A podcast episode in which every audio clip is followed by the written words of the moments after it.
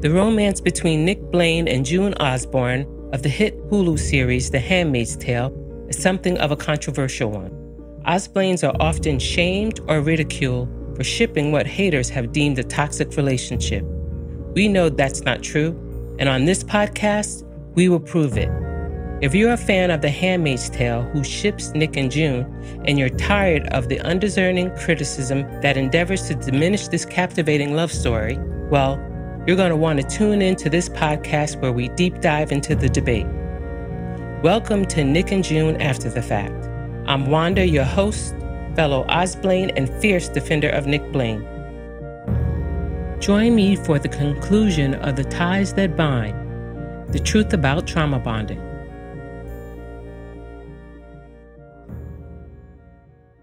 Hey, Nick and June shippers. Thank you for joining me today. This episode will include ATF Recommends, a social media minute, and conclude our discussion on trauma bonding. But first, I would like to announce that we will be on hiatus during the airing of season five of The Handmaid's Tale. We've come to this decision because we are fans of the show and would like to enjoy the show without having to worry about providing an immediate analysis. This podcast's main goal is to provide the facts, and I feel that I'm incapable of doing so without having watched the season in its entirety. Our last episode will drop on August 27th. We will provide further information about when we will resume our bi weekly schedule as we get closer to the date. ATF Recommends is up next. When searching for something to recommend for this segment, it suddenly occurred to me that many people who tune into the podcast may not have read the first novel. So I decided to do a mini book review of The Handmaid's Tale. I will describe what the book is about, what I like and dislike about the book, and give it a rating of one to five hearts. Let's get into it. The Handmaid's Tale is a novel by Canadian novelist Margaret Atwood. It was first published in 1985. The novel is set in the Republic of Gilead, which is a theocratic, totalitarian state run by white Christian fundamentalists known as commanders who run Gilead on laws based on Christian Puritan teachings. Due to severe chemical warfare, fertility rates have reached an extreme low, and there are only a handful of women left who can bear children. These women have been assigned the roles of handmaids, wherein their sole function is to bear children for the commanders they have been assigned to. All women's rights have been taken away, and the women have been classified as handmaids, aunts, wives, or Marthas based on the function assigned to them by the state. Women who refuse to conform to Gilead's laws are classified as unwomen and are either banished to the colonies or Jezebels, a clandestine sexton frequented by well connected commanders. The novel is narrated through the voice of Offred, a handmaid in Gilead. Throughout the novel, the readers are presented with a first person narration of the events that transpired in Offred's life as a handmaid and her life prior to the inception of Gilead is narrated through flashbacks. What I particularly like about the book is that we get more background on Holly Maddox, June's mother, and some insight about their relationship. We also get more information on how June feels about Nick. In my opinion, the series pales in comparison. I'm reminded of a question that Max and Lizzie were asked in an interview as to whether they thought if Nick and June met outside of Gilead, if their circumstances were reversed, would they have liked each other? They both said yes, but Max elaborated by saying that for Nick, there was an immediate physical attraction for June. And if you read the book, it was the same for Offred. She had an immediate sensual attraction to Nick. Offred speaks about the lines of his body, the texture of his flesh, the glistening of his sweat on his pelt, and his long, sardonic, unrevealing face. She suggests that Nick is not a substitute for Luke and vice versa. These little details get lost in the series. The first season of the series follows the book exactly, except for a few changes, like the diversity of the characters and the Waterfords' ages. I read the first novel after watching the series, and for me, reading the book gave me a deeper understanding of the complexities of Offred's relationship with her mother and her love for Nick. I also like that it's a quick read. There are 45 chapters, but they are very short. I would strongly recommend that while reading this book, you pay close attention to the chapters titled Night. They are very significant because they signify the times that Offred is alone and silent, recalling the vivid memories of her past. It is a place of freedom for Offred. Her memories help her to stay strong and deal with her current situation, while informing the reader of important characters that were dearly loved by Offred in her past. Also, do not ignore the historical notes. They give some insight about which side Nick is on and so much more. I think if more people paid attention to the historical notes, there would be very little questions about Nick's character. There were two things that I didn't like about the book. One, I wasn't fond of the Nick in the novel. I felt like he was less affectionate and less vulnerable than the Nick in the series. Thank goodness I watched the series before reading the novel. The other thing was the cliffhanger ending. It left me with a lot of unanswered questions. I kind of like things wrapped up in the end. That's just my preference.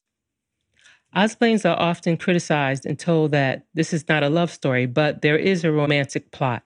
It is weaved throughout this entire story. Offred herself is an unabashed romantic who writes in the context of a society which firmly rejects romanticism. It is opposed by almost all the viewpoints in the novel, other than her own.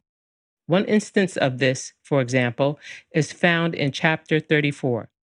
Love, said Aunt Lydia with distaste, don't let me catch you at it. No mooning and juning around here, girls, wagging her finger at us. Love is not the point. There is an explicit debate about the whole question of falling in love, and it has been subjected to a series of critiques, both from a feminist perspective and a patriarchal one. Offred's mother is a feminist who sees no value whatsoever in romantic love. Nevertheless, it is the love story that I connect with, and I'm not ashamed of that. There are many reasons why people are drawn to this story. It could be that it's a dystopian story or it could be the cinematography, or for many like myself, it's the romance. Romance is very important in storytelling. It creates human connection to the story, and in this particular novel, it provides a respite and a sense of relief from the character's horrific circumstances. If you're a fan of a dystopian novel, relationship drama, or a novel that is a quick read with a rating of four and a half hearts, ATF recommends The Handmaid's Tale by Margaret Atwood. Our social media minute is next.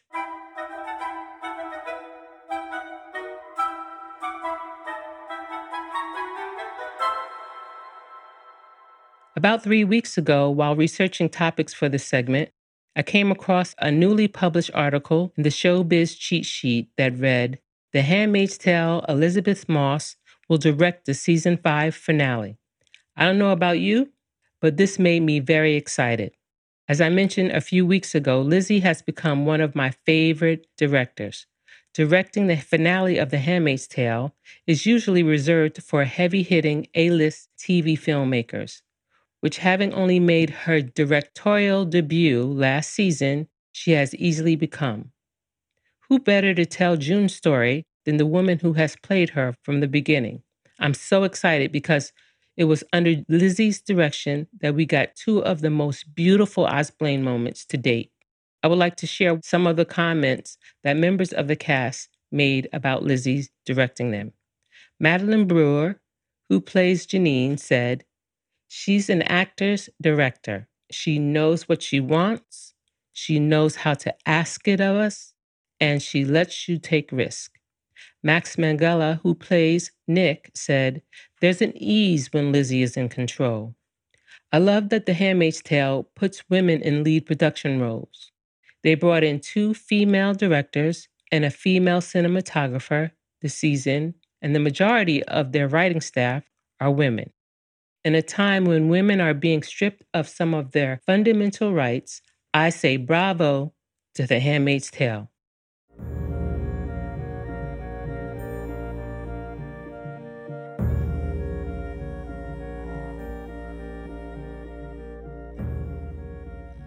Before we continue our discussion about trauma bonding, I would like to first issue a trigger warning. We're going to be talking about abuse and how it affects victims. So if this content is difficult for you to hear, please take care of yourself. If you need to step away, please don't hesitate to do so. After I recorded part one, I realized that I hadn't issued a warning, and for that, I apologize. We'll start this segment off by reviewing what we've already discussed. That is, what a trauma bond is, what it isn't, the seven stages of trauma bonding, and the characteristics of the toxic partner. Again, a trauma bond is not some trendy term to be applied to a relationship that you don't understand or one that is not to your liking. It is first and foremost an abusive relationship. The bond occurs when the abusive relationship turns into a cyclical manner of abuse. For example, the abuse occurs and then it is followed by acts of kindness and affection, and that cycle repeats continuously. The victim really struggles to make sense of what they are feeling because the abuse always goes hand in hand with love and intimacy. And in some cases, the victim will develop sympathy for the perpetrator. If trauma bonding is at play and someone has bonded with their abuser, they will likely try to justify or defend the abuse. Remember, we talked about the victim making excuses for the perpetrator? Like they didn't mean it, or it really is my fault. I made them angry. They will even agree with the abusive person's reasoning for treating them poorly. A trauma bond doesn't just occur in romantic relationships, but it can also occur in the form of child abuse, incest situations, elderly abuse, exploitative employment, kidnapping and hostage situations, human trafficking, and high control religious environments really in any type of relationship that one person can dominate the other. Now, the seven stages of trauma bonding are, and you can find the description of each stage in part one of this series, but for the sake of time, we're going to just go through the list. Number one is love bombing. Number two is trust and dependency. Three is criticism. Four is gaslighting. Five is surrender. Six is loss of self. And seven is addiction. There are multiple factors that increase a person's risk of trauma bonding. For example, low socioeconomic status, mental health issues, and not having a support system all increase the chances that someone can become trapped in an abusive relationship. Now, how do you recognize the signs of trauma bonding? A trauma bond is a powerful emotional attachment that often begins with intimacy and love before the abusive behavior develops. The victim struggles to reconcile the strong attachments they formed with someone who also hurts them. In relationships where there is trauma bonding, it's likely that that person being abused keeps themselves small to feel safe. They appease, are obedient, and remain in the relationship because they have deemed it a normal relationship. Now, just that phrase right there, they become obedient or they appease or they make themselves feel safe. That does not resemble Nick and June at all. You know, if you've seen Nick and June fight before, no one, neither one of them, makes themselves small. Neither one of them requires that of the other. People want to feel loved. So, a person who is being abused may be inclined to remain in a situation with someone who at times shows them affection and kindness, even if there's other unwanted behavior. In other words, they take the good with the bad. Now, first, we're going to look at the cycle of abuse. It is easy to recognize and decide to leave a relationship when it's all bad, but abusers don't always treat their victims poorly. They apologize, promise to change, profess their love, and other things to try to keep their relationship. That's the stage two of the seven stages of trauma bonding, the trust and dependency stage. When they do everything to win your trust and make you depend on them heavily for love and validation. I would just like to emphasize that there's no excuse for abuse at all. And if you recognize any of these signs, please reach out for help. Do not suffer in silence. There are five main types of abuse that might be present emotional abuse, physical abuse, verbal abuse, sexual abuse, and psychological abuse. Some of them can be easier to spot than others. When these behaviors begin to repeat in a pattern, it becomes a cycle of abuse. The cycle is as follows First, there's tension. Then, the abuse occurs. Then, there's reconciliation. I'm sorry. I promise not to hurt you again. And lastly, the calm. Now, let's go back to reconciliation. Sometimes the perpetrator will literally cry and be shameful when they're apologizing. But then there's the calm.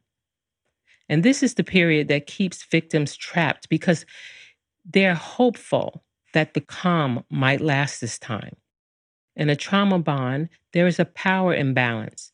Another reason why the victim is hesitant to leave the abusive relationship because the abuser holds power over them. An example would be financial power. Another sign would be the victim makes excuses for the behavior. This can be a result of gaslighting. The abuser tells the victim that the abuse never happened, wasn't actually that bad, or they deserved it. Keeping the abuse a secret is another sign, usually because the victims think that others wouldn't understand.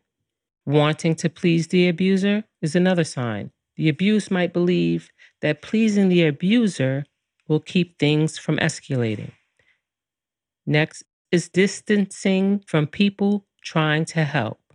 Abusers work to distance their victims from their support systems in an effort to position themselves as the only trustworthy person in their victim's life. Next, we have fixating on the good days. Earlier, we talked about the cycle of abuse and how it can cause victims to feel love for their abuser. In a healthy relationship, you don't have to like everything about your partner, but focusing on the common interest and having separate hobbies is one thing. Focusing on the good days and ignoring domestic violence or other types of abuse is another thing entirely. No amount of kindness or affection outweighs emotional or physical abuse, no matter what trauma bonding would have you believe. The next is hoping to change them. If they would just stop beating me, we'd have the perfect relationship. Because there are good times in the relationship that cause the victim to feel love, it may feel like change is possible. But those good times aren't signs that the abuser is capable of changing, they are attempts to coerce the victim into staying. Often, abusers will temporarily make the changes their partner requests, only to return to perpetrating the abuse shortly after.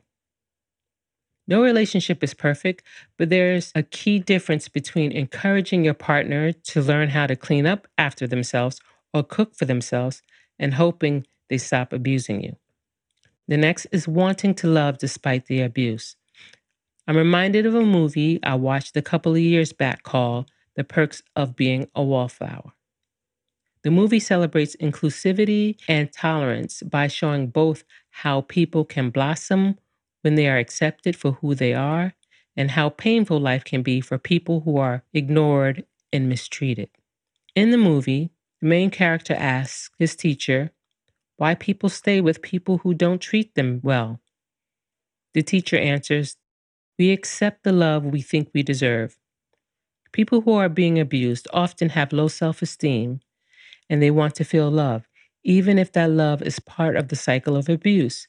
Feeling worthless might make someone feel like no one else will love them, so they can think they might as well accept the love being shown by their abuser. Do you recognize any of these signs in Nick and June's relationship? I don't. Now that we know the signs of trauma bonding, let's look at the toxic partner, the abuser, the one who's perpetrating the abuse. As we stated in part one, the toxic partner usually has an undiagnosed mood disorder, personality disorder, or addiction. Examples of mood disorders would be depression or bipolar disorder. And an example of a personality disorder would be narcissistic personality disorder. In this scenario, let's assume that Nick is the toxic partner. There's no indication that Nick has a mood disorder or an addiction. So let's look at narcissistic personality disorder. A narcissist doesn't experience love in the way that a person without narcissistic personality disorder does.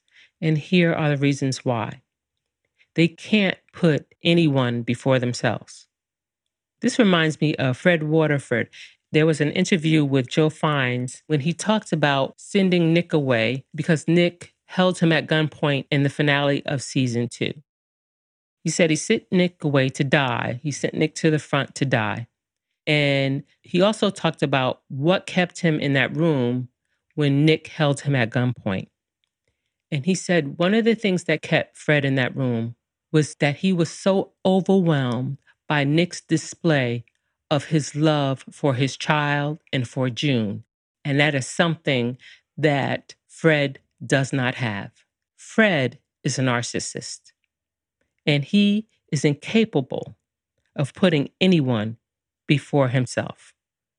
The next one is they are beyond insecure.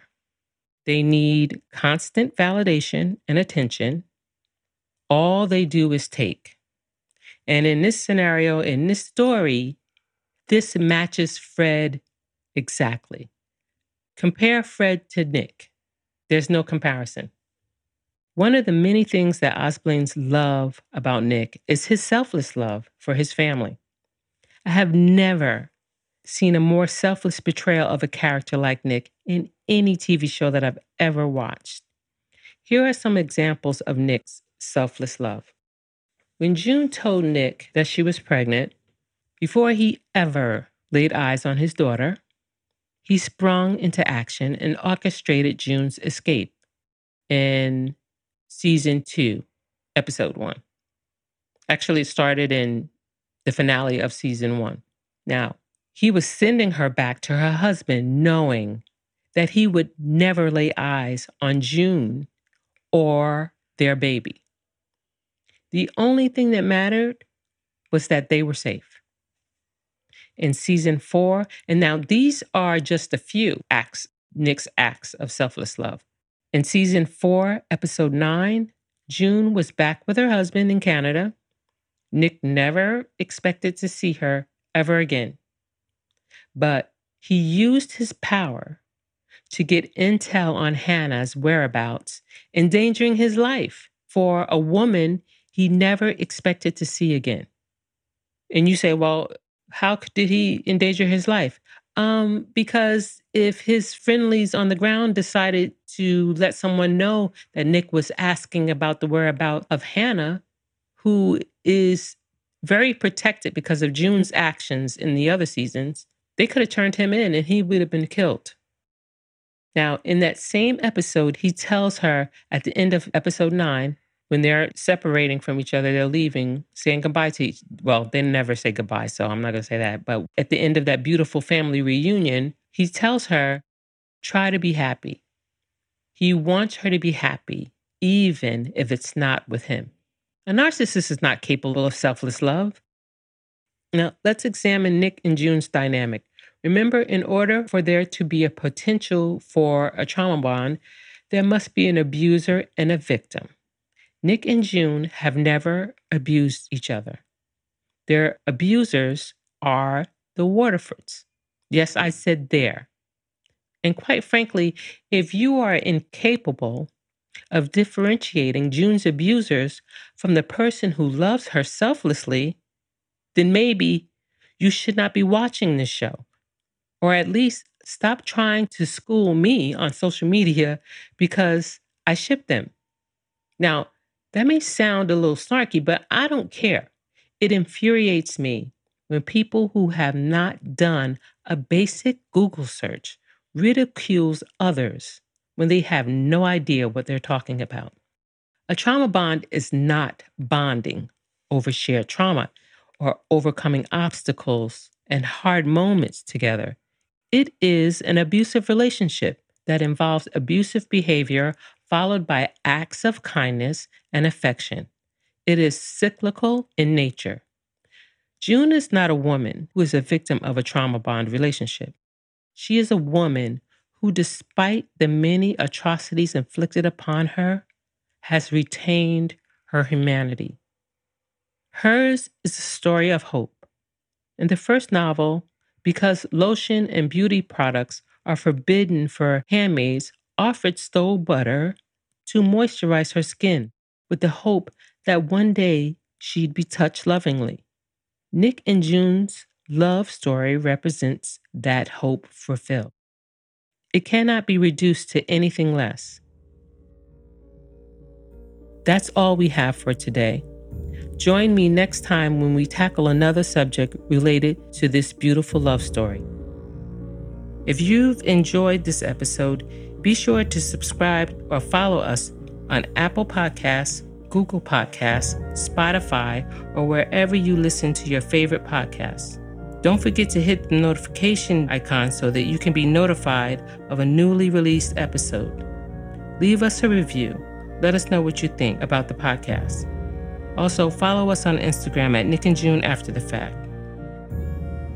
For those members of the Osblaine community who want to remain positive about our ship, this message is for you.